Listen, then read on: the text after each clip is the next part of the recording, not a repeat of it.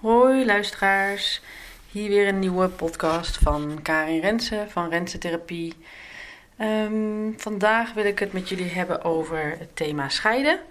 En niet alleen over de scheiding zelf, maar eigenlijk ook een beetje over de, de keuze juist om te gaan scheiden.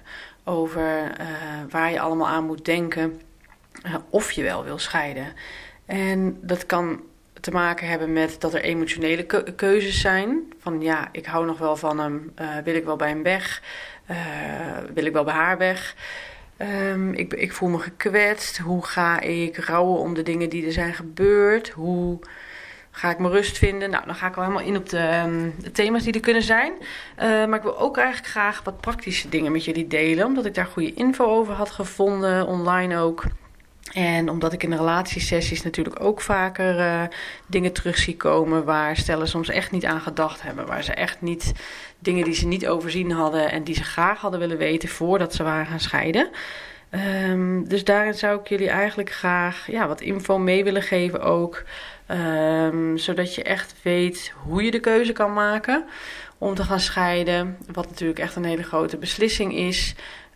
Um, dus ik vind het ook belangrijk dat mensen daar niet te luchtig over denken. Is ook niet zo in mijn ervaring. Maar dat je in ieder geval niet te veel vanuit emoties uh, besluit om te scheiden. Dat je niet in een opwelling uh, ja, vanuit gekwetst zijn of uh, andere dingen reageert. Maar echt nadenkt over wat zijn de gevolgen over tien jaar en hoe kan ik nu keuzes maken waar ik over tien jaar bij gebaat ben of waar mijn kind ook bij gebaat is. Want die staat natuurlijk voorop als er kinderen zijn. Um, nou, om, om eigenlijk maar te beginnen, wat ik het uh, leukst vind om mee te beginnen is, misschien zou je dan de podcast op uh, pauze kunnen zetten, mijn podcast. Kom dan vooral wel terug. Um, maar kijk vooral eens het filmpje van Richard Groenendijk over het scheiden. En ik weet niet eens uit mijn hoofd hoe het filmpje heet. Ik zal een link uh, um, op mijn Instagram daarvoor delen. En wie weet kan ik het ook in de tekst zetten van mijn podcast. En op zijn account kan je het ook vrij makkelijk terugvinden. ga ik vanuit hoor, via IGTV. Um, en hij, hij maakt een beetje een grapje over het scheiden. Nou, niet over het scheiden eigenlijk. Maar hij belicht dat mensen te makkelijk kunnen scheiden dat de vrouwen die, wat zegt hij ook weer, met uh, wijde pijpenbroeken of een bloemetje in hun haar naar de parade willen gaan. Um, dat die echt twee keer na moeten denken, omdat er echt veel meer bij een scheiding komt kijken. En omdat een kind ook allemaal um, trauma's of leed ermee oploopt. Um, nou ja, de stellen die bij mij komen, die beseffen zich dat echt wel terdege. Dus ik denk ook wel. Uh, het is natuurlijk allemaal wat uh, gechargeerd, maar ik, ik vond het wel een goed filmpje. Omdat ik wel dacht van. Uh, is het nou inderdaad om persoonlijke wensen dat je denkt: ik zou nog willen groeien, bloeien, studies willen doen of in het buitenland willen wonen? Um, dan, dan denk ik overigens ook nog uh, dat daar manieren voor te vinden zijn zonder dat je meteen hoeft te scheiden. Um, maar, ik denk dan dus ook dat er meer dingen spelen. Vooral als je jonge kinderen hebt. Dat je je niet zo gezien voelt. Dat je in een gevende modus, zorgende modus hebt gezeten. En je partner ook. En je kan jezelf dan wat kwijtgeraakt zijn. En ik denk eigenlijk dat het zo belangrijk is dat je ziet dat het gezinsleven dat met je heeft gedaan. Dat je partner dat niet in zijn eentje of als persoon heeft gedaan. Dat hij dat ook zeker niet opzettelijk heeft gedaan. Um, en in veel gevallen merk ik dat die partner zelfs de ander gunt uh, om zichzelf te blijven ontwikkelen. Want ook die is er weer bij gebaat dat jij als moeder of vader van de kinderen, um, uh, ja, dat je lekker in je vel zit. Dat je daardoor een betere vader of moeder kan zijn. En um, ik besef dat ik ook wel uh, veel in deze podcast ook zal praten over gezinnen, over mensen die kinderen hebben. Um, mensen zonder kinderen hoop ik ook dat die er net zoveel uit kunnen halen. Um, uh, maar ik heb gewoon echt wel de meeste stellen, misschien wel allemaal zelfs, ja. Allemaal wel, die hebben um, kinderen. Ik denk ook dat dat juist een scheiding bemoeilijkt. Dat als je kinderen hebt en als je een hond hebt, lijkt het me ook uh, uh, zwaar overigens. Volgens mij kan je daar zelfs ook een soort van co-ouderschapsplannen voor maken. Um, maar ik weet niet waarom ik dat op Instagram voorbij zie komen. Maar van Dave Roelvink weet ik bijvoorbeeld dat hij ruzie had met zijn ex over hoe ze de hond gingen verdelen. Ehm, en dat lijkt me ook echt wel verdrietig als je gewoon echt je hond als je kind ziet, zeg maar. Wat natuurlijk wel vaak zo is. Um, nou, dus, dus dat gezegd hebbende, kijk vooral dat filmpje of kijk het na deze podcast nog eventjes. Ik ben benieuwd wat jullie daarvan vinden van het filmpje. Ehm, wat ik verder ook nog had gevonden is dat ik, uh, wat ik graag met jullie wil delen, is wijzeringeldzaken.nl. En daarna volgt er nog wat lange tekst met allemaal streepjes ertussen. Dus die link zal ik ook met jullie delen. En dat is een checklist. Checklist gaan we scheiden of gaan we uh, uit elkaar. En uh, wat komt dan allemaal bij kijken. En die is echt heel nuttig. Soms denk ik, zal ik zelf een checklist op mijn website zetten. Maar uh, ik denk beter goed gejat dan slecht bedacht. Um, en in dit geval hebben deze mensen vanuit een uh, geldperspectief, praktisch perspectief, er echt wel goed over nagedacht. En nog een paar linkjes in die checklist staan ook, ook met Nibud. Um, en daar las ik echt wel wat nieuwe dingetjes in eigenlijk, die ik zelf ook niet wist. En dat gaat bijvoorbeeld erover dat uh, de jaren dat je samen bent geweest, dat daarover je, als je in gemeenschap van goederen bent getrouwd, dat uh, over die periode je pensioen waar je recht op zou hebben gehad van de partner, dat dat verdeeld wordt onderling. Nou, dat vind ik al best wel boeiend, want ik denk dat sommige mensen ook kunnen scheiden omdat ze echt wel een hekel aan elkaar hebben en elkaar het licht in de ogen niet meer gunnen. Ik denk dat je in zo'n geval echt wel gebaat bent bij relatietherapie. Uh, sowieso bij rust, dat je even afstand neemt van elkaar. Um, maar dat lijkt me sowieso geen, geen goed begin voor een uh, scheiding. En aan de andere kant weer wel, omdat je denkt, nu is de liefde er echt uit. Um, maar ik bedoel meer dat je wel uh, on speaking terms wil zijn met elkaar. En ik, ik, denk dat het goed is om te beseffen dat als je gaat scheiden, daar heb ik ook wel eens stellen van die zeggen van ja, we hebben het wel goed met elkaar, we zijn eigenlijk meer vrienden, we zijn meer broer en zus. En uh, ja, ik zou mezelf dus wat meer willen ontdekken. Uh, dus ik denk dat als je. Op, en dat de financiën juist goed geregeld zijn, je hebt samen een koophuis. Uh, ik denk dat je in zulke gevallen, vooral de iets jongere stellen, misschien uh, uh, tussen 20, 30 of begin 30, kan ook later trouwens hoor. Het is niet leeftijdsgebonden hoeveel besef je hebt van wat er allemaal bij komt kijken bij een scheiding. Maar ik, ik denk dat je dan soms nog iets naïver erin staat en gewoon bedenkt van ik heb een relatie en ik wil die relatie eventjes niet meer voortzetten. Ik ben op een ander verliefd geworden. Maar ik denk dus dat die financiële dingen echt wel goed zijn dat je die hebt uitgezocht. Misschien zelfs voordat je aan je partner gaat melden van ik ben op een ander verliefd geworden. Als je echt al hebt besloten van ik ga weg. Um, uh, omdat ik wel denk dat als je dus de partner bent, daar probeer ik me in te verplaatsen. Um, dat, dat je dan eigenlijk verbouwereerd bent. Uh, je voelt je slachtoffer. De ander die is misschien vreemd gegaan. Uh, of het overvalt je überhaupt. Je wil zelf nog helemaal niet scheiden. Je houdt nog van die ander. En je ziet ook echt nog wel een toekomst met die ander. Dat is sowieso natuurlijk een lastig uh, proces. Want je zit dan ook echt later in het rouwproces. Ik denk dat degene die verliefd is geworden op de ander ook echt wel dat rouwproces heeft, heeft gehad. Of daar later aan toe komt, dat zie ik ook wel vaker. Um, dat iemand juist uh, verliefd wordt op een ander en daarmee ook in een bepaalde vermijding schiet. Dat diegene denkt, ja, ik wil wel weg uit mijn relatie, uit mijn gezin. Ik voel me alleen nog maar moeder en uh, ik voel niet meer dat ik leef. Dus ik, uh, ik, ik wil even feesten en leuk doen.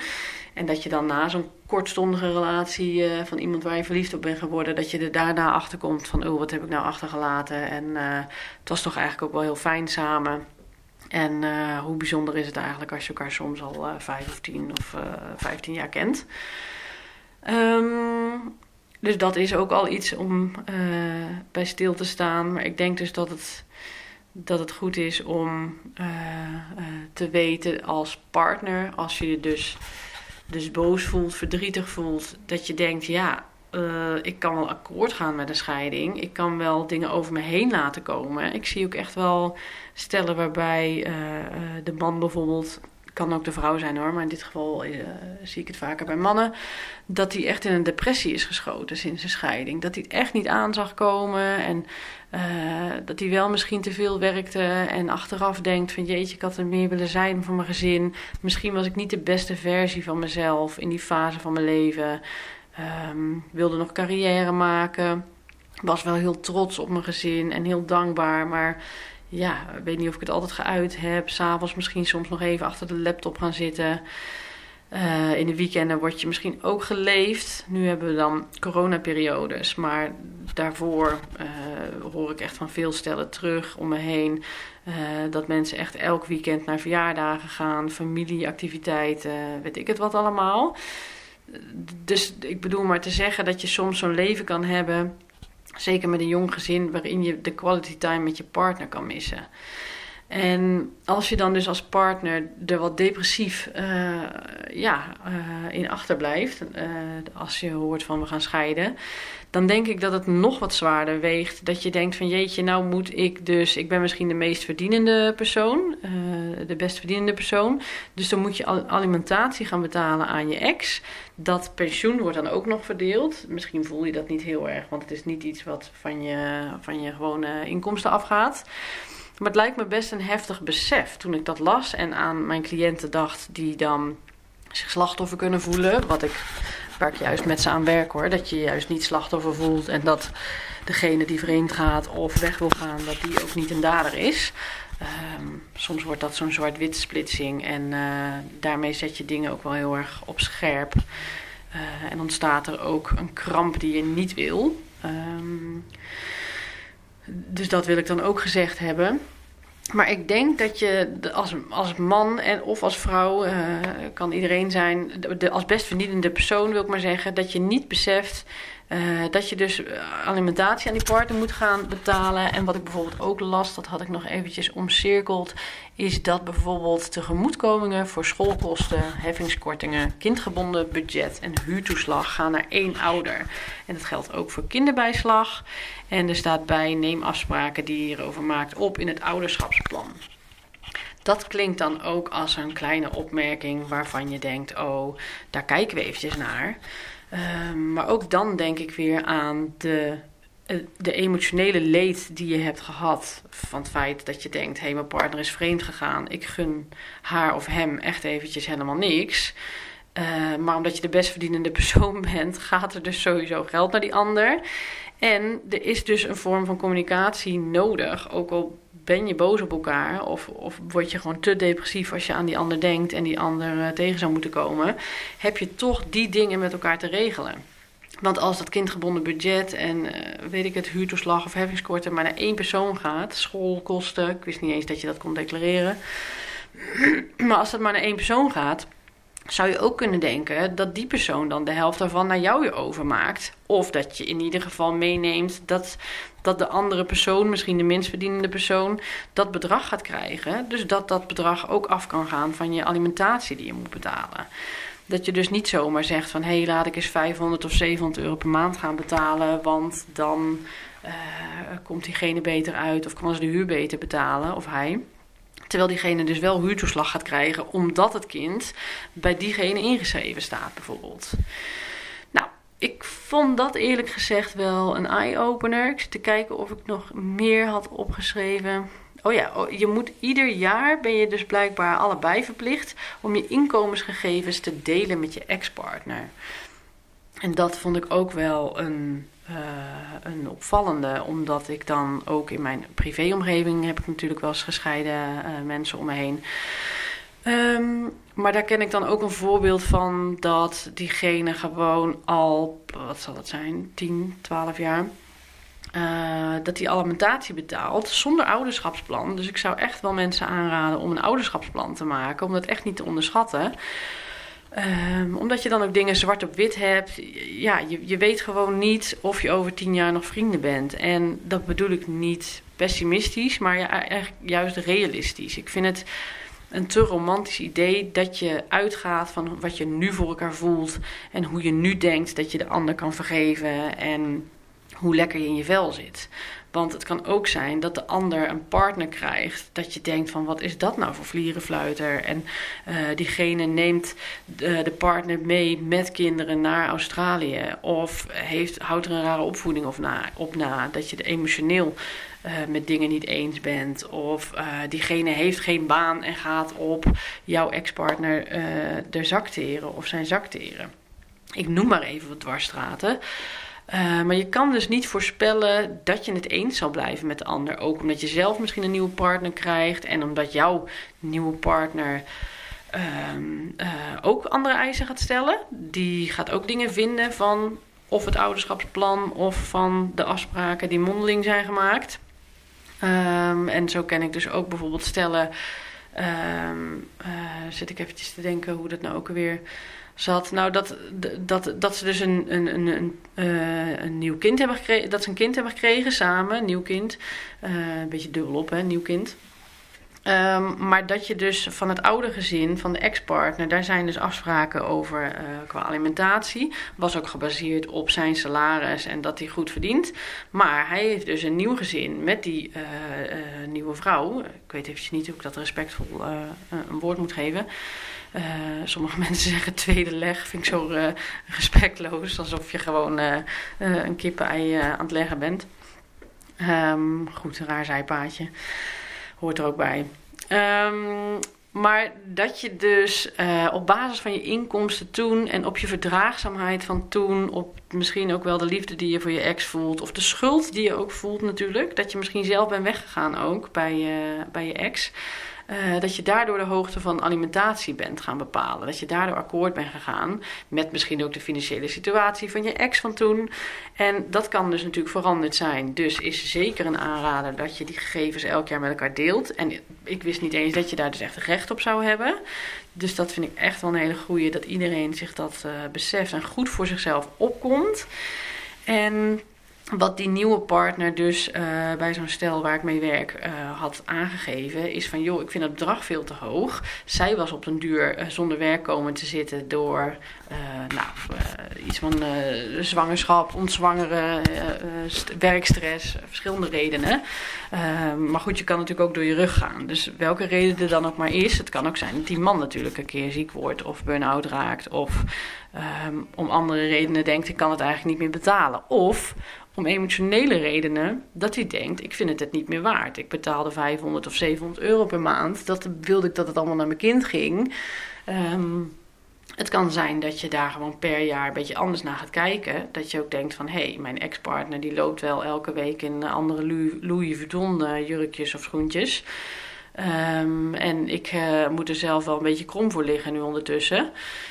Um, dan ga je dus natuurlijk ook een beetje bijstellen dat je denkt, naar mijn nieuwe gezin gaat ook gewoon een uh, flink bedrag. Je gaat uh, misschien weer een huis kopen met je nieuwe partner en uh, kind. Dus de kosten worden ook wat anders. In het begin zit je misschien in een appartementje, waardoor je dat allemaal nog redelijk goed kan betalen. En later denk je, ja, we gaan wel wat groter wonen, we hebben wat andere wensen. En je gaat weer meer voor jezelf leven, zeg maar.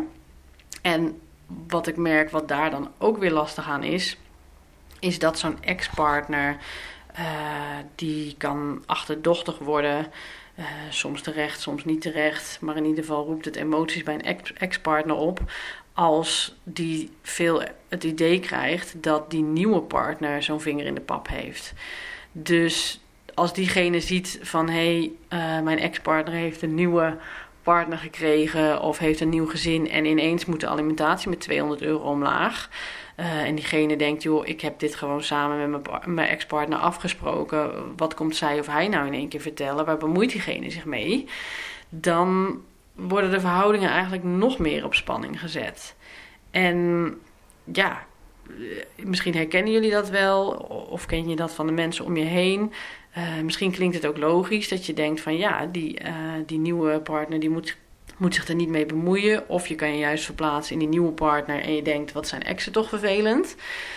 En toch denk ik dan dat het zo goed is om het perspectief te houden van de kinderverjaardagen. Dat je dus uh, even suf gezegd, dat je kijkt naar de Bambi-oogjes van je kind die misschien drie of vier jaar oud is.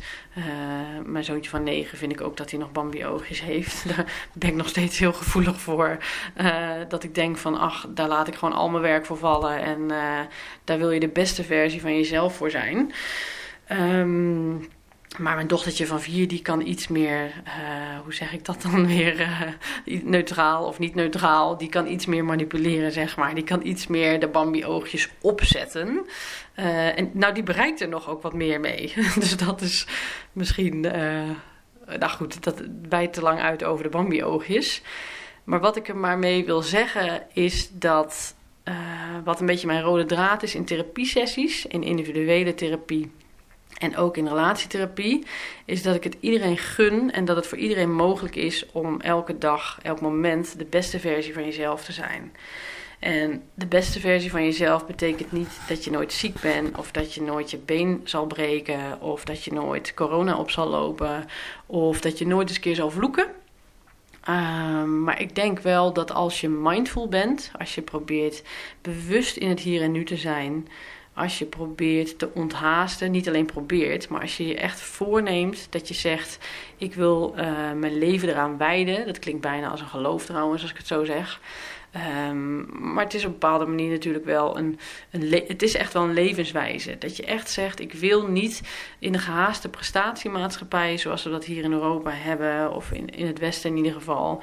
Ik wil er niet in opgeslokt worden. Ik wil mijn kinderen meegeven. Uh, ik gun het mezelf, maar ik wil ook mijn kinderen vooral meegeven. Dat je zelf je keuzes maakt in je leven. Dat je zelf kiest hoe je je voelt ook. Dat, dat je kinderen leren en jijzelf ook. Dat je uh, nou, niet, een, niet een controle hebt over je brein, maar dat je wel een controle hebt over je gedrag. Dat is eigenlijk juist het verschil, uh, zoals je dat bij um, de ACT beschrijft, de Acceptance and Commitment Therapy. Um, ik heb ook een andere podcast over acceptance en commitment therapie gemaakt. Dus die zou je nog kunnen luisteren als je, uh, als je wat meer interesse uh, hebt in de achtergrond van uh, acceptance en commitment therapie. Een groot deel daarvan is namelijk de mindfulness. Het in het hier en nu proberen te blijven. Bewust zijn van je keuzes, bewust zijn van je, van je gedrag. het helikopteren boven jezelf. Ze noemen dat dus jezelf als context zien. Um, soms is dat ook gewoon heel zinnig. Dat je denkt, ik, als ik mezelf vanaf bijvoorbeeld de maan zou zien of gewoon iets uh, verder weg. Uh, net als dat je bijvoorbeeld naar mieren kijkt, mierenkolonies die maar een beetje heen en weer lopen. Dan denk je, ja, wat maakt het leven van één zo'n miertje nou waardevol? Ze lopen heen, ze lopen terug. Uh, en er is ook zo'n onderzoek dat een beetje sneu misschien voor die miertjes, maar dat als je die pootjes afknipt, ze lopen blijkbaar een vast aantal stappen hebben ze ontdekt. En als je die pootjes afknipt, lopen ze dus uh, de helft van die afstand. Als je de helft van de pootjes afknipt. Dus daardoor hebben ze gemeten dat ze gewoon altijd een vast aantal stappen zetten en dan weer teruggaan. Dus ze gaan eten verzamelen, denken dat daar een uh, hol is, of hoe noem je dat? Nou, het zou niet een hele mierenpodcast moeten worden. Maar ik vind het in ieder geval boeiend. Wij zijn natuurlijk geen mieren. Ik denk dat je vanaf de maan zou kunnen denken dat we wel maar miertjes zijn. Um, en het lijkt me boeiend van wat zou je tegen diegene op de maan, als er iemand op de maan naar je zou kijken, wat zou je tegen diegene willen zeggen of wat zou je dan willen laten zien? Wat zou je dan anders willen doen dan alle andere miertjes? Je bent natuurlijk maar korte tijd op aarde. En hoe zou jij op een andere manier dan boze stellen, gefrustreerde stellen, gejaagde stellen, hoe zou jij anders uh, willen scheiden? Hoe zou jij überhaupt anders en veel bewuster na willen denken over het scheidingsproces? Hoe zou je een bepaalde rust kunnen bewaren en bijvoorbeeld die websites kunnen bekijken over geldzaken? Um, wat is daarin je zelfzorg ook? Wat, uh, het gaat natuurlijk allemaal om zelfzorg als je gaat onthaasten het haasten is ook juist dat anderen altijd van alles van je zullen vragen. Dat anderen altijd een beroep op je zullen doen. Dat er altijd prikkels zullen zijn uh, waar je in mee kan gaan. Van zullen we naar een feestje? Of kan je vanavond? Of wil je me helpen? Zullen we bellen? Of weet ik het, heb je die serie al gezien en je voelt je ook al verplicht om een WhatsAppje terug te sturen. Um, maar als je een WhatsAppje terugstuurt naar iemand, ben je al uit je eigen modus, ben je al uit je, uit je eigen mindfulness van het blokjes bouwen met je kind of het, weet ik het, lekker wandelen. Uh, of het gewoon eventjes ontspannen op een andere manier. Ik weet het allemaal maar niet. Lekker eten zonder dat je gehaast met je boterham in de auto zit en uh, niet eens meer proeft wat je aan het eten bent.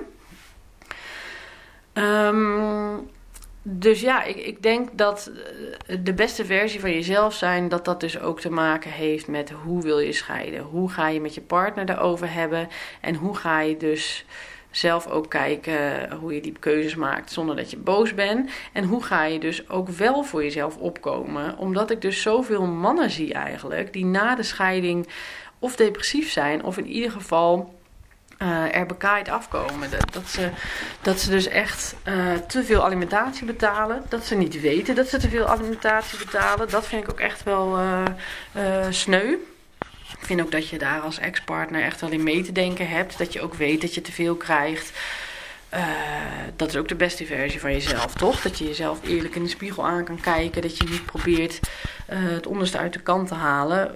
Want je ex is ook gewoon de vader of de moeder van je kinderen. En uh, je wil ook dat die stabiel blijft. Dus ik denk dat dat wel ook een bepaalde oprechtheid vraagt. Dat je zelf ook de intentie zou kunnen hebben. Dat je zegt, ik, deel, ik blijf mijn inkomensgegevens met die ander delen. En als ik er vijftientjes op vooruit ga met mijn baas... dan ga ik dat juist delen met mijn ex-partner. In plaats van dat je denkt, oh, dat komt me niet goed uit. Dan gaat er weer alimentatie van af. Dus uiteindelijk heb ik dan geen winst in mijn uh, inkomsten. Dat klopt. Maar de winst is dan wel dat je je weer zelfstandiger voelt. En ik denk ook met het hele feminisme, uh, wat natuurlijk uh, steeds meer uh, naar voren komt, dat het ook voor vrouwen fijn zou kunnen voelen dat je daarin steeds zelfstandiger bent. Soms zal misschien de man degene zijn die alimentatie krijgt, maar ik merk dat het wat vaker richting de vrouwen gaat. Um, dus ja, ik, ik, denk um, dat, ik, dat ik mijn punt wel heb gemaakt qua denk daar goed over na. En dat ik dus ook denk, ik wil daarin niet sturend zijn van ga dan niet scheiden of ga wel scheiden. Um, maar dat als je degene bent die, die dus denkt van ik wilde eigenlijk überhaupt om emotionele redenen al niet scheiden. Ik ben nog verliefd. Dat je dan echt met je partner niet alleen te bespreken hebt van joh, het is onoverkomelijk, uh, jij wil scheiden, dus het moet maar zo. Maar je hebt dus ook zoiets als dat je van tafel in bed gescheiden bent. Dat je dus zegt van we gaan uh, een paar jaar, of weet ik het, misschien de rest van je leven, uh, hoe je het vorm wil geven. Maar we gaan dus niet financieel van elkaar scheiden. Dus op papier zijn we niet gescheiden.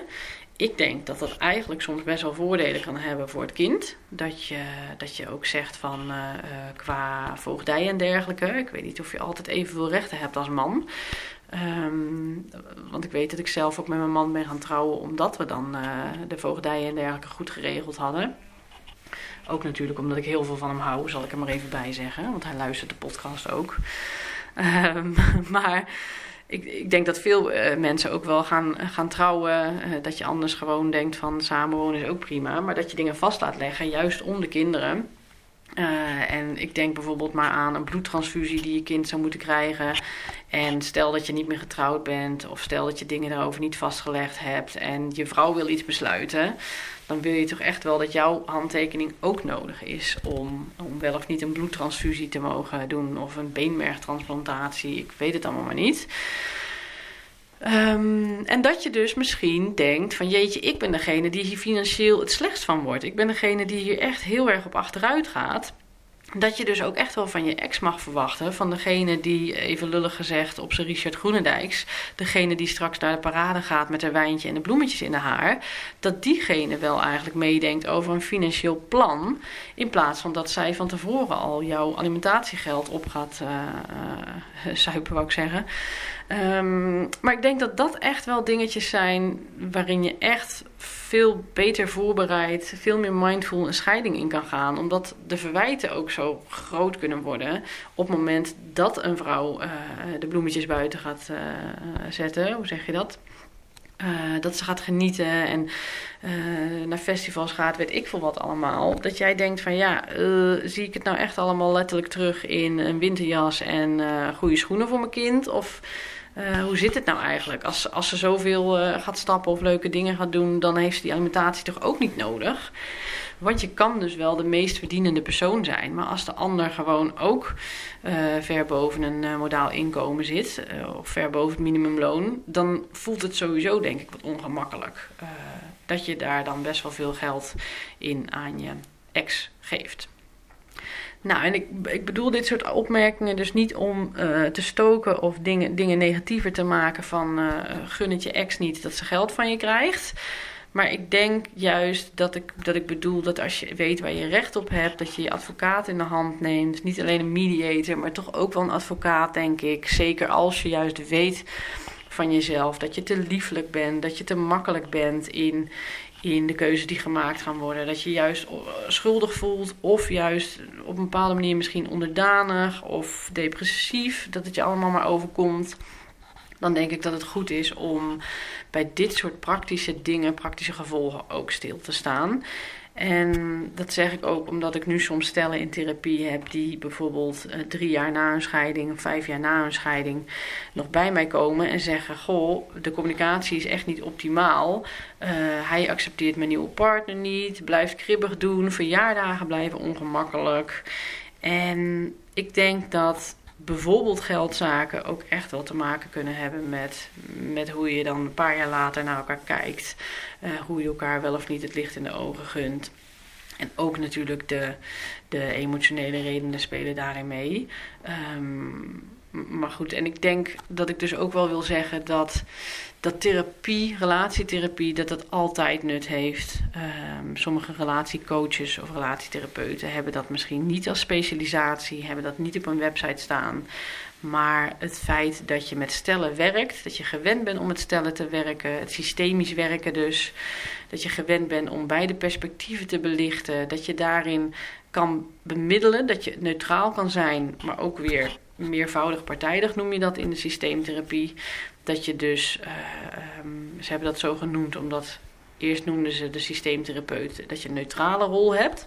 Maar dan zou je dus een beetje afzijdig zijn en niet betrokken. En dan zou je je niet goed kunnen inleven in de cliënten.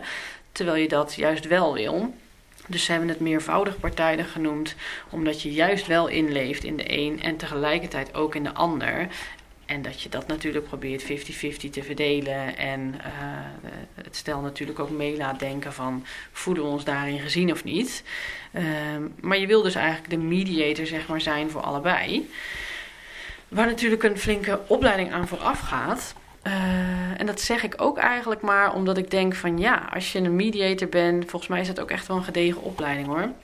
Maar als je misschien relatiecoach bent naast je PNO-baan of, of omdat je burn-out bent geworden en denkt ik ga een opleiding doen, want ik wil ook andere mensen helpen. Ik ben zelf een keer gescheiden, dus ik denk dat ik anderen kan helpen vanuit mijn eigen ervaring. Er kan echt wel iets heel nuttigs in zitten, maar ik denk dat het risico is dat je vanuit bijvoorbeeld je eigen leed, dat je toch partij gaat kiezen, dat je vooringenomen uh, zou kunnen zijn. Dat kan ik natuurlijk ook. Maar ik denk dat het verschil is dat, dat als je al therapeut bent, dat je daarin ook je intervisies hebt, dat je je supervisie hebt, dat je daarin je zelfreflectie op peil houdt, dat je je bijscholing op peil houdt. Ik heb bijvoorbeeld mijn BIG-registratie, waardoor ik ook verplicht ben om de kwaliteit van mijn werk op peil te houden.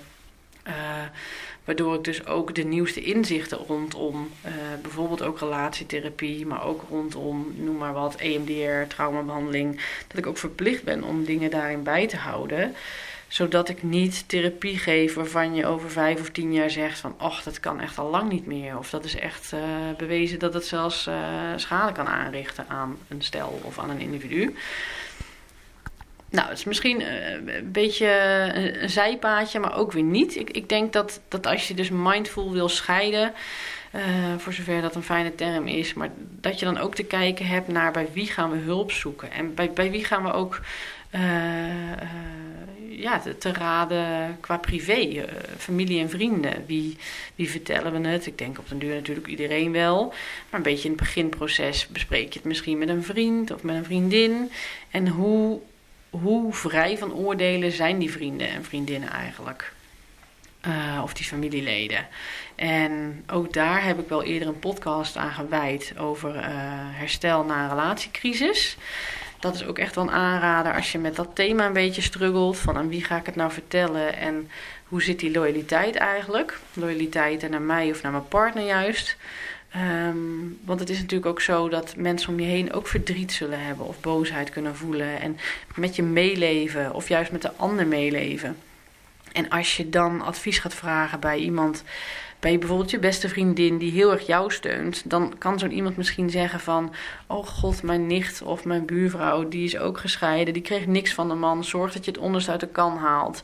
Die kan je misschien nog feller maken dan dat je al was. Die kan misschien te veel meegaan in je emoties. Van nou gut, we hebben dit samen allemaal meegemaakt. Uh, we zijn samen door dat proces gegaan dat hij vreemd ging en dat je hem betrapte, weet ik het allemaal. Dat, dat is natuurlijk sowieso al niet neutraal. Dat is niet iets wat je helpt om om zakelijk te blijven en om, om vanuit een soort rust keuzes te kunnen maken. En het is dus ook, als je het weer therapeutisch bekijkt, is het niet meervoudig partijdig. Het is niet dat die beste vriendin de belangen van je partner kan behartigen. En heel soms heb je misschien unieke vriendinnen of vrienden waarvan je merkt van daar zijn we samen mee, uh, nou niet opgegroeid, hoe zeg je dat? Uh, samen kennen we elkaar al heel erg lang. Dus zij houdt ook echt van mijn partner. Of hij houdt echt van mijn partner en uh, weet ook juist dat, die ander niet, uh, dat je die ander niet zou moeten kwetsen. En dat hij gewoon ook, uh, hij of zij ook de vader van de kinderen of moeder van de kinderen is. Dus dat lijkt me sowieso wel ook weer een mindful beslissing. Van hoe vaak ga je het met wie erover hebben? Hoe vaak ga je naar een therapeut? Heb je een mediator? Heb je allebei een advocaat of niet? Kan je bij iemand uh, informatie inwinnen? Um, en, en in hoeverre is de familie of zijn vrienden misschien een soort ruisfactor? Dat ze pushen, dat ze aangeven van... oh, ik heb die ander nooit leuk gevonden. Blij dat je gaat scheiden. En diegene heeft misbruik van je gemaakt. Laat dit nou niet toe dat kan allemaal liefdevol bedoeld zijn, maar, maar het is ook goed om te beseffen dat die ander uh, ook weer zorgend naar jou wil zijn. Dat, dat het dus een belang is van de ander om, om er voor jou te willen zijn. En om, om de band met jou ook weer aan te sterken op een bepaalde manier. Um, en dat het nu, dus niet betekent dat het echt het beste belang is wat ze, wat ze voor ogen hebben. Het, het, het belang van de kinderen wil ik dan dus maar weer zeggen. En ik weet dat uh, als je het hebt over belangen van kinderen, dat de website van Villa Pinedo echt wel een hele goede is. Uh, die link zou ik ook nog in mijn podcast kunnen noemen. Villa Pinedo. Ik zal tegelijkertijd eventjes kijken hoe je dat schrijft, zodat mensen het ook zelf zouden kunnen googlen. Villa Pinedo is dan met twee keer een L sowieso en dan P-I-N-E-D-O. Is een stichting en daar staat bijvoorbeeld een brief, een, uh, een open brief aan alle kinderen met gescheiden ouders staat er bijvoorbeeld. En een brief aan de ouders dus ook weer uh, hoe het voor kinderen voelt als ouders gaan scheiden. Als je dat gelezen hebt, dan uh, vaak is dat wel een brief waar uh, ouders emotioneel van kunnen worden. maar dan besef je ook wel wat het met kinderen doet om te scheiden. Dat kinderen eigenlijk nooit willen dat hun ouders gaan scheiden. Zelfs al is er dagelijks ruzie. Ouders zeggen vaak, we doen het voor de kinderen. Maar dat zegt Richard Groenendijk ook, van is dat wel echt zo? Want kinderen willen oprecht echt niet dat, dat je gaat scheiden. Kinderen zullen altijd een bepaalde onzichtbare of zichtbare loyaliteit hebben naar allebei hun ouders. Zelfs als ze door vader worden geslagen of door moeder of dat de een alcoholist is of dat de dingen gewoon misgaan. Maar je kent alleen je eigen ouders en het zijn je eerste hechtingsfiguren. Dus wat er ook gebeurt in je leven, dat is echt een, een, een loyaliteit die niet te onderschatten is, die je hele leven lang ook meegaat en uh, die ook wel keuzes bepaalt in je leven. Dat zou weer een andere podcast uh, waard kunnen zijn. Um, maar ik denk het is wel eh, goed om te noemen, want kinderen die willen dus dat hun ouders samen zijn. Die willen hun, hun ouders blijven zien op verjaardagen. Die willen dat als ze een huis krijgen of als ze afstuderen of uh, wat dan ook, willen ze dat hun ouders daar allebei van op de hoogte zijn. Dat ze allebei kunnen komen. Ze willen zeker niet dat ze een keuze zouden moeten maken. Dat ze zeggen als papa komt, dan kan mama niet komen. En wie wil je liever op je verjaardag? Wil je dan eerst mama of eerst papa? Of uh, wil je met me op vakantie twee weken? Noem maar wat. En dan dat je automatisch dus, dat je dus impliceert dat papa niet meegaat. Dus een kind is wel enthousiast om met mama op vakantie te gaan, maar laat in één keer de vader twee weken achter. En in sommige gevallen is een vader nog depressief geworden na een scheiding. Dus voelt het nog zwaarder voor een kind uh, dat ze de vader achterlaat. Ik denk niet dat je een kind met die schuldgevoelens op wil zadelen. Dat het goed is om daar oog voor te hebben. Maar het is al wel iets wat een kind raakt. En soms is een vader vrolijk, uh, kan die zeggen van joh, ik gun het je, geniet van je vakantie. Ik zie je natuurlijk over twee weken weer. Um, soms zal je natuurlijk ook gewoon qua, qua hoe zeg je dat, ouderschapsplan, uh, uh, de urenverdeling. zal het kind op den duur ook wel gewend zijn dat het soms vier dagen of drie dagen niet bij de een is of niet bij de ander is.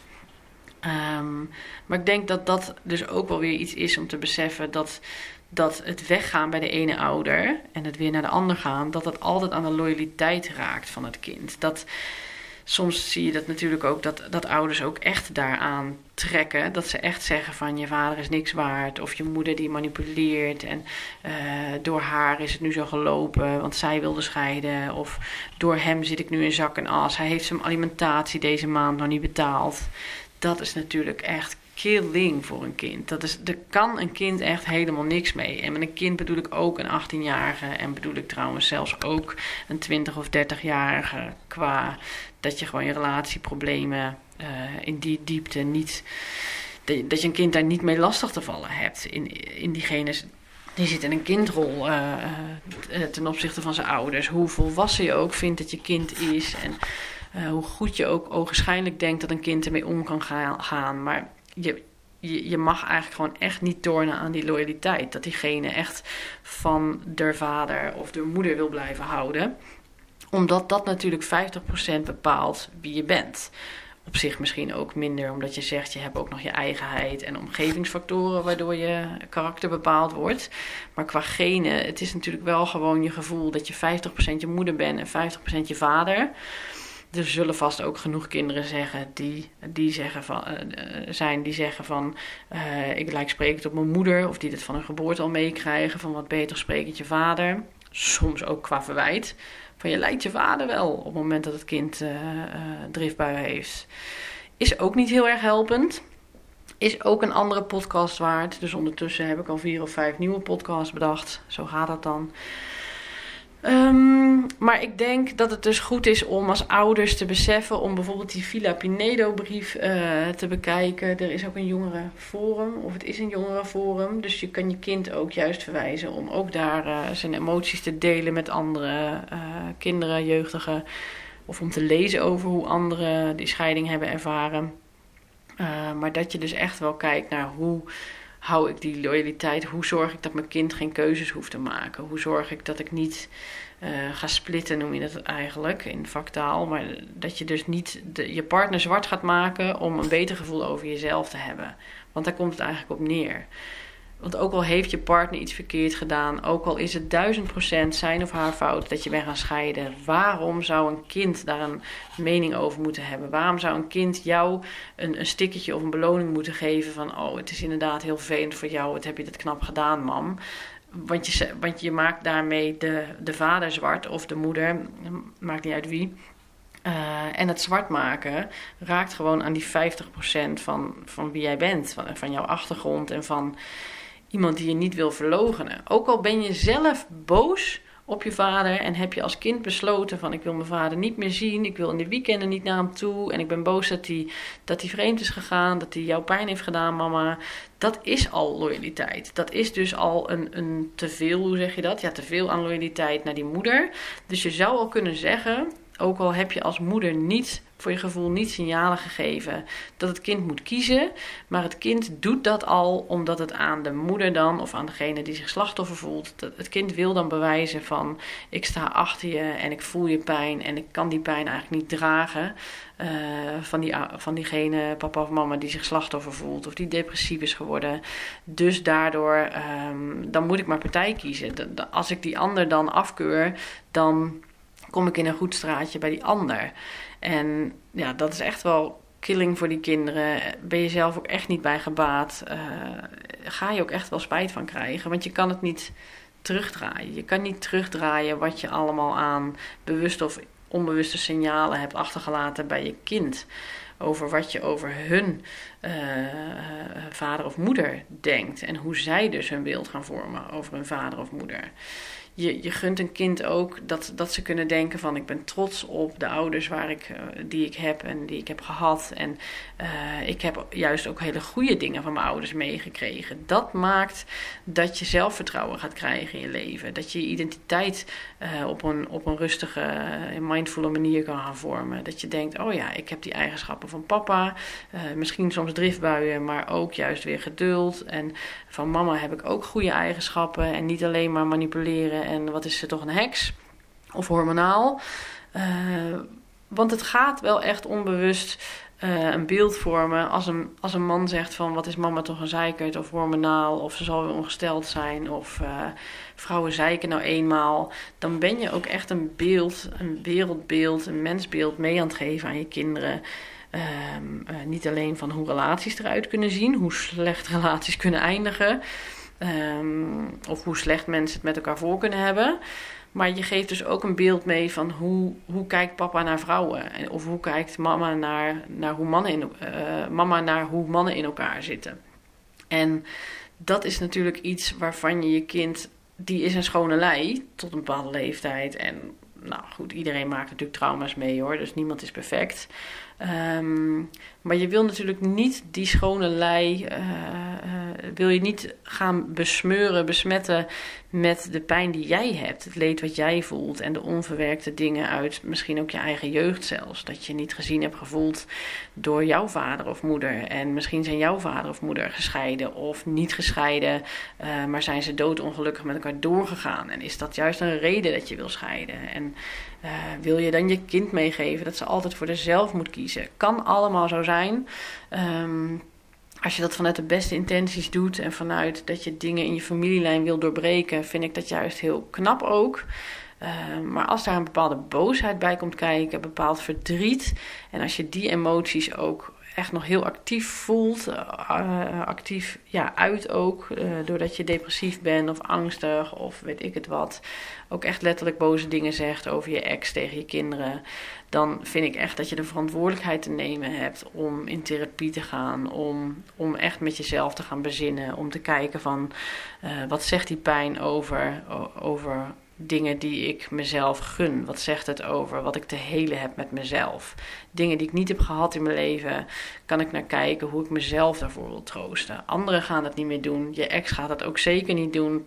Je ouders misschien ook niet. Misschien zit je in een scheiding waarin je je door niemand gesteund voelt. Misschien ben je degene die vreemd is gegaan en is iedereen boos op je. Kan echt allemaal zo zijn.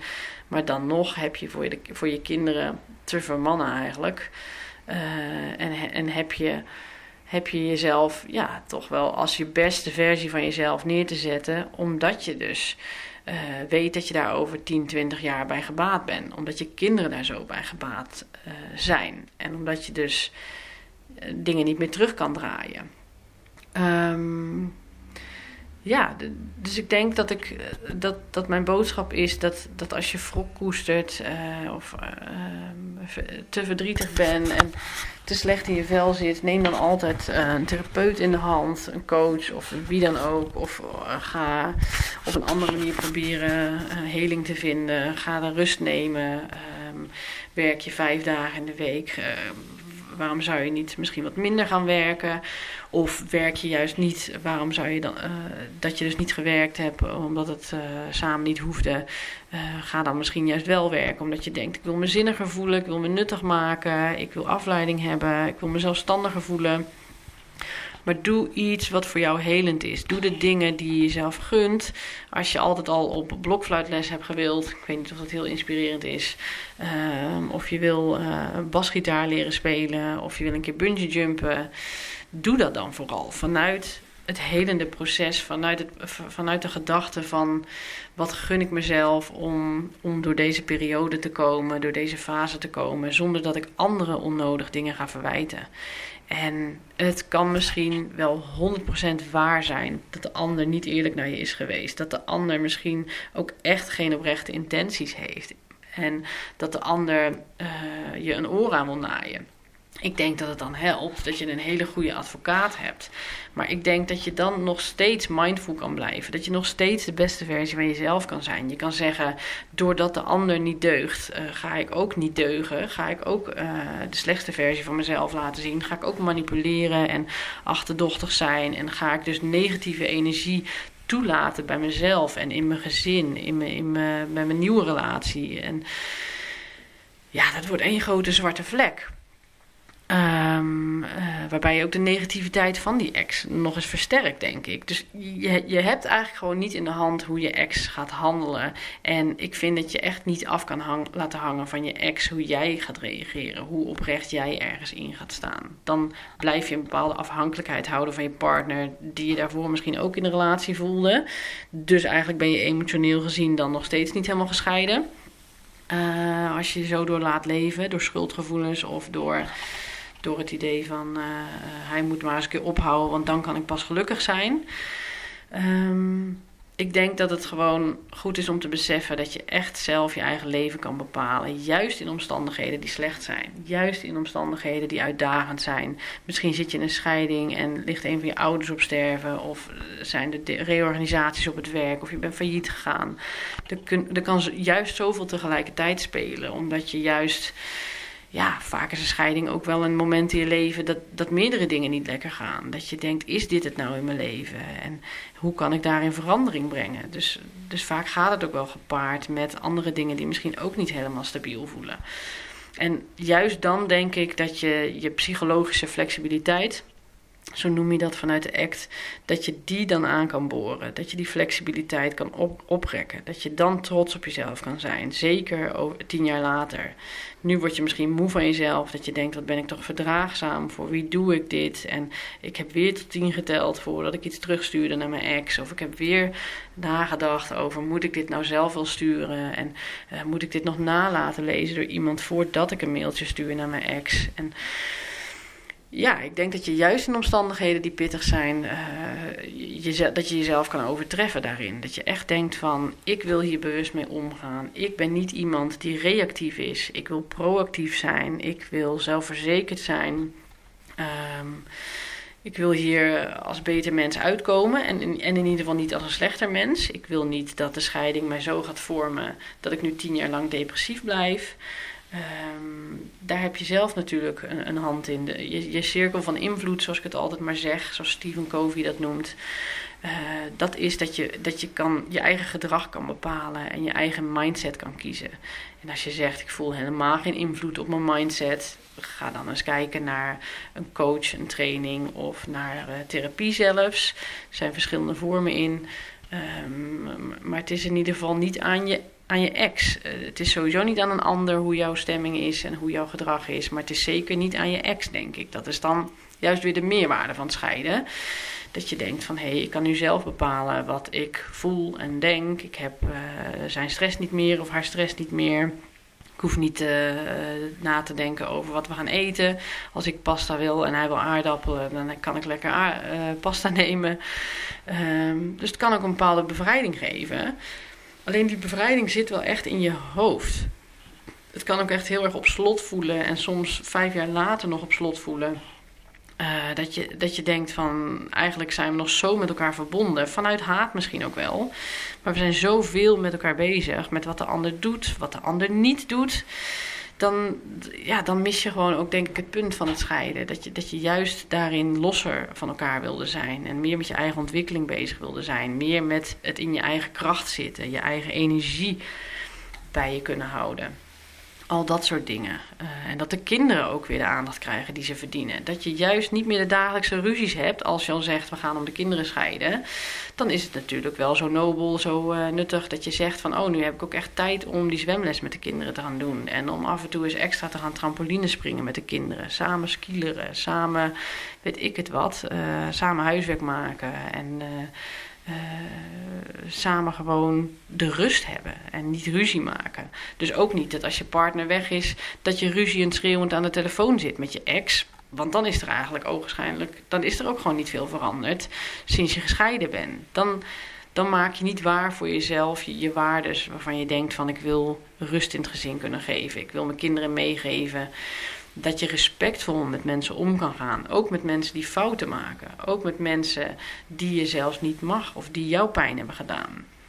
Hoe leer je dan mensen te vergeven? Dat zijn echt wel grotere levenslessen. Dat zijn echt wel dingen uh, waar kinderen later ook op terug zullen blikken. Van mam, ik besef nu pas wat papa vroeger heeft gedaan of wat mama vroeger heeft gedaan. Hoe heb je dat allemaal kunnen verdragen? Hoe heb je nog vrolijk op die verjaardag kunnen, kunnen gaan zitten? Zo? En uh, wat vind ik dat knap van je? En tegelijkertijd, als ik dat zeg, denk ik, ja, het is ook weer niet de bedoeling dat je je grenzen overgaat. En als je weet van jezelf dat je een beetje te verdraagzaam bent en je gaat juist een week na de scheiding op een verjaardag zitten en de nieuwe partner van je ex zit daar ook al bij en je zegt oh, het is allemaal lang leven de lol en uh, gezellig en uh, we willen een voorbeeldrol zijn, dan denk ik dat je ook je grenzen weer overgaat. En daar krijg je dus ook over tien jaar weer last van en je kinderen ook. Want als je dan niet rekening houdt met je eigen grenzen, met je eigen wensen, dan leer je dat je kinderen ook weer. Dan leer je je kinderen dat je er zelf misschien niet zo toe doet. Dat het grotere goed altijd belangrijker is ten koste van jezelf. Dat is natuurlijk wel een beetje het grijze gebied waarin je dus uh, een balans wil zien te zoeken. Dat je denkt, het grotere goed is wel het belangrijkste. Kinderen kunnen wel het belangrijkste zijn. Maar je, je kan de kinderen niet belangrijk maken. Je kan hun belangen niet dienen als je niet jezelf zorg op orde hebt en je zelfliefde. Als je niet van jezelf houdt, heb je niet iets weg te geven. Als je niet in jezelf energie uh, uh, investeert, als je jezelf niet onderhoudt, heb je echt letterlijk geen energie om weg te geven aan de kinderen. Dus ja, ik, denk dat dat wel een mooie afsluiter is eigenlijk ook. Ook gezien de tijd. Zit natuurlijk al op 55 minuten. Um, maar het scheelt je natuurlijk weer een hele therapie-sessie, denk ik dan maar. Als je deze podcast hebt geluisterd. Um, ik denk dat het gewoon echt goed is om te beseffen dat je je eigen basis bent. Dat je, dat, je, dat je het met je eigen energie moet doen, de opvoeding van de kinderen straks. Het, het verder leven, ook het nieuwe relaties aangaan. Hoe wil je weer een beetje naïef, een beetje open, open-minded, vrolijk uh, iemand nieuws leren kennen. In plaats van dat je op een eerste date moet zeggen van nou, uh, ik vind je echt super leuk, maar hoe sta je er tegenover dat mijn ex mij stalkt? Of dat ik hem aan het stalken ben, want ik moet nog alimentatie van hem krijgen. En uh, wat vind je ervan? Misschien ook juist in iets te positieve zin dat, dat je denkt van... oh, ik uh, ga altijd met mijn ex op vakantie. Wat zal mijn nieuwe vriend ervan vinden? En weet ik veel wat er allemaal kan spelen. ga ik te veel dwarsstraten bedenken misschien. Um, maar je wil in ieder geval, denk ik, in het reinen zijn met jezelf. En je wil jezelf in de spiegel aan kunnen kijken. Dat je alles altijd met de meest oprechte intenties gedaan hebt. Dus wat ik ook bedoel met je optimale versie van jezelf, is dat je het altijd met de beste intenties doet. Het kan dus wel zijn dat je verkeerde keuzes maakt. Dat je soms denkt: ik heb te veel alimentatie betaald of te weinig. Ik ben te boos geweest of ik ben te weinig boos geweest. Ik heb te weinig mijn grens laten merken dat is natuurlijk niet nodig om jezelf daarin te veroordelen, dingen te verwijten. Maar het is wel zo nuttig dat je die zelfreflectie hebt. Dat je jezelf de tijd gunt voor die zelfreflectiemomenten. Uh, dat je jezelf een therapeut of een coach gunt voor die momenten. En dat je gewoon ook echt bij jezelf te raden gaat. Van ben ik blij met hoe ik de dingen aanpak? Of hoe zou ik dingen anders kunnen doen het komende jaar?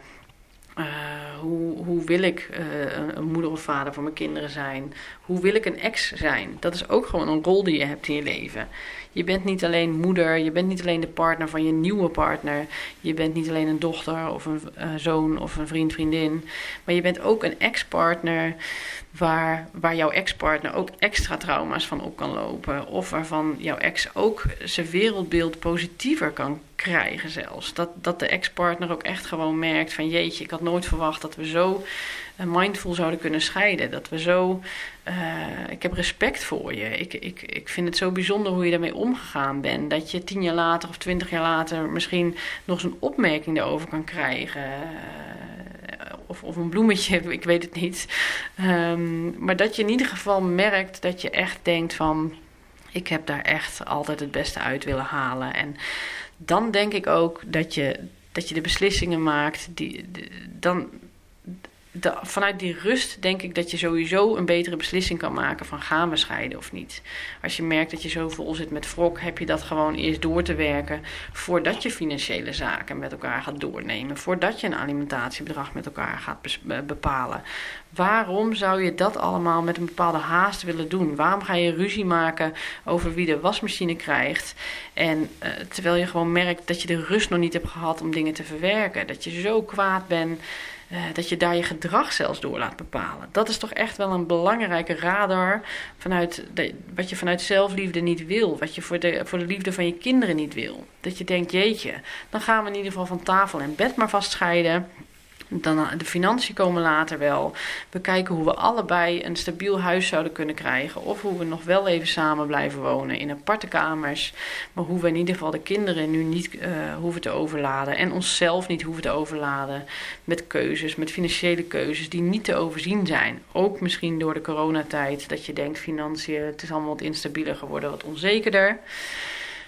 Um, ja, uh, bezint eer dat gij begint of zoiets, is een uh, mooi spreekwoord. Ik denk eh, dat, dat ik dus inderdaad wil zeggen van doe het rustig aan. doe het mindful. weet waar je aan begint en voel je niet te gehaast om de hele grote stappen te zetten, de hele definitieve stappen te zetten. En doe het dus vooral met een oprecht hart. Um, en vanuit dat je de beste versie van jezelf uh, kunt zijn, wil zijn. Uh, ja, en, en elk moment van de dag kan zijn. Nou, daar wil ik de podcast eigenlijk mee afsluiten. Ik ben super benieuwd wat jullie uh, van deze podcast vinden, wat jullie ideeën zijn, wat het bij jullie oproept. Stuur me bijvoorbeeld een mailtje naar rensetherapie.gmail.com. Ik krijg daar af en toe echt hele mooie reacties op via de mail. dus daar ben ik echt heel dankbaar voor. Uh, misschien dat ik niet altijd binnen één of twee weken, uh, één of twee dagen zou ik uh, gezegd hebben, maar binnen één of twee weken reageer. Door de corona merk ik dat, het, dat ik echt veel extra aanmeldingen heb. Ook voor individuele therapie, ook voor relatietherapie. dus misschien reageer ik niet altijd heel snel, maar ik lees het uiteindelijk allemaal. En ik ben super dankbaar voor alle luisteraars die ik heb. Um, en bijvoorbeeld dus ook de duizend luisteraars voor de podcast over uh, wat is het, seks en vreemdgaan. Um, uh, blijkbaar is dat ook zo'n gevoelig onderwerp. Uh, maak ik ook misschien nog een keer een vervolg over. Um, nou, maar voor nu ben ik in ieder geval heel dankbaar. Ik ben heel dankbaar voor de stellen die zo open naar me zijn, waar ik zoveel zelf ook van leer. ja, en ik ben gewoon benieuwd uh, hoe jullie overal instaan. En schroom dus niet om, om ook hulp te vragen. Of bij mij of bij iemand anders. Uh, kijk gewoon hoe jij uh, door lastige periodes jezelf heen kan slepen. Hoe je goed voor jezelf kan blijven zorgen in moeilijke tijden. Dus um, sterkte eigenlijk voor jou, ook voor je ex, toekomstige ex, ook voor je kinderen. En um, ja, wees vooral mindful. Bekijk hoe je vandaag nog, hoe je na deze podcast um, al iets kan doen wat, uh, wat gewoon vanuit geduld is en vanuit uh, de meest oprechte kant van jezelf. Waarin je dus besluit of niet meer boos te zijn, of iemand een appje te sturen, of dat je iemand wil vergeven, of je aanmeldt voor therapie. Maar bekijk eventjes hoe je concreet iets kan doen om meer mindful met, met het scheidingsproces bezig te zijn. Kijk bijvoorbeeld op, uh, op de websites die ik genoemd heb, die ik ook uh, zal noemen in een linkje in de tekst onder mijn podcast of op mijn Instagram. Ehm, ja, laat je niet haasten en doe wat het beste is voor jezelf en voor je gezin. Nou, sterkte met alles en tot de volgende podcast. Tot ziens. Doeg!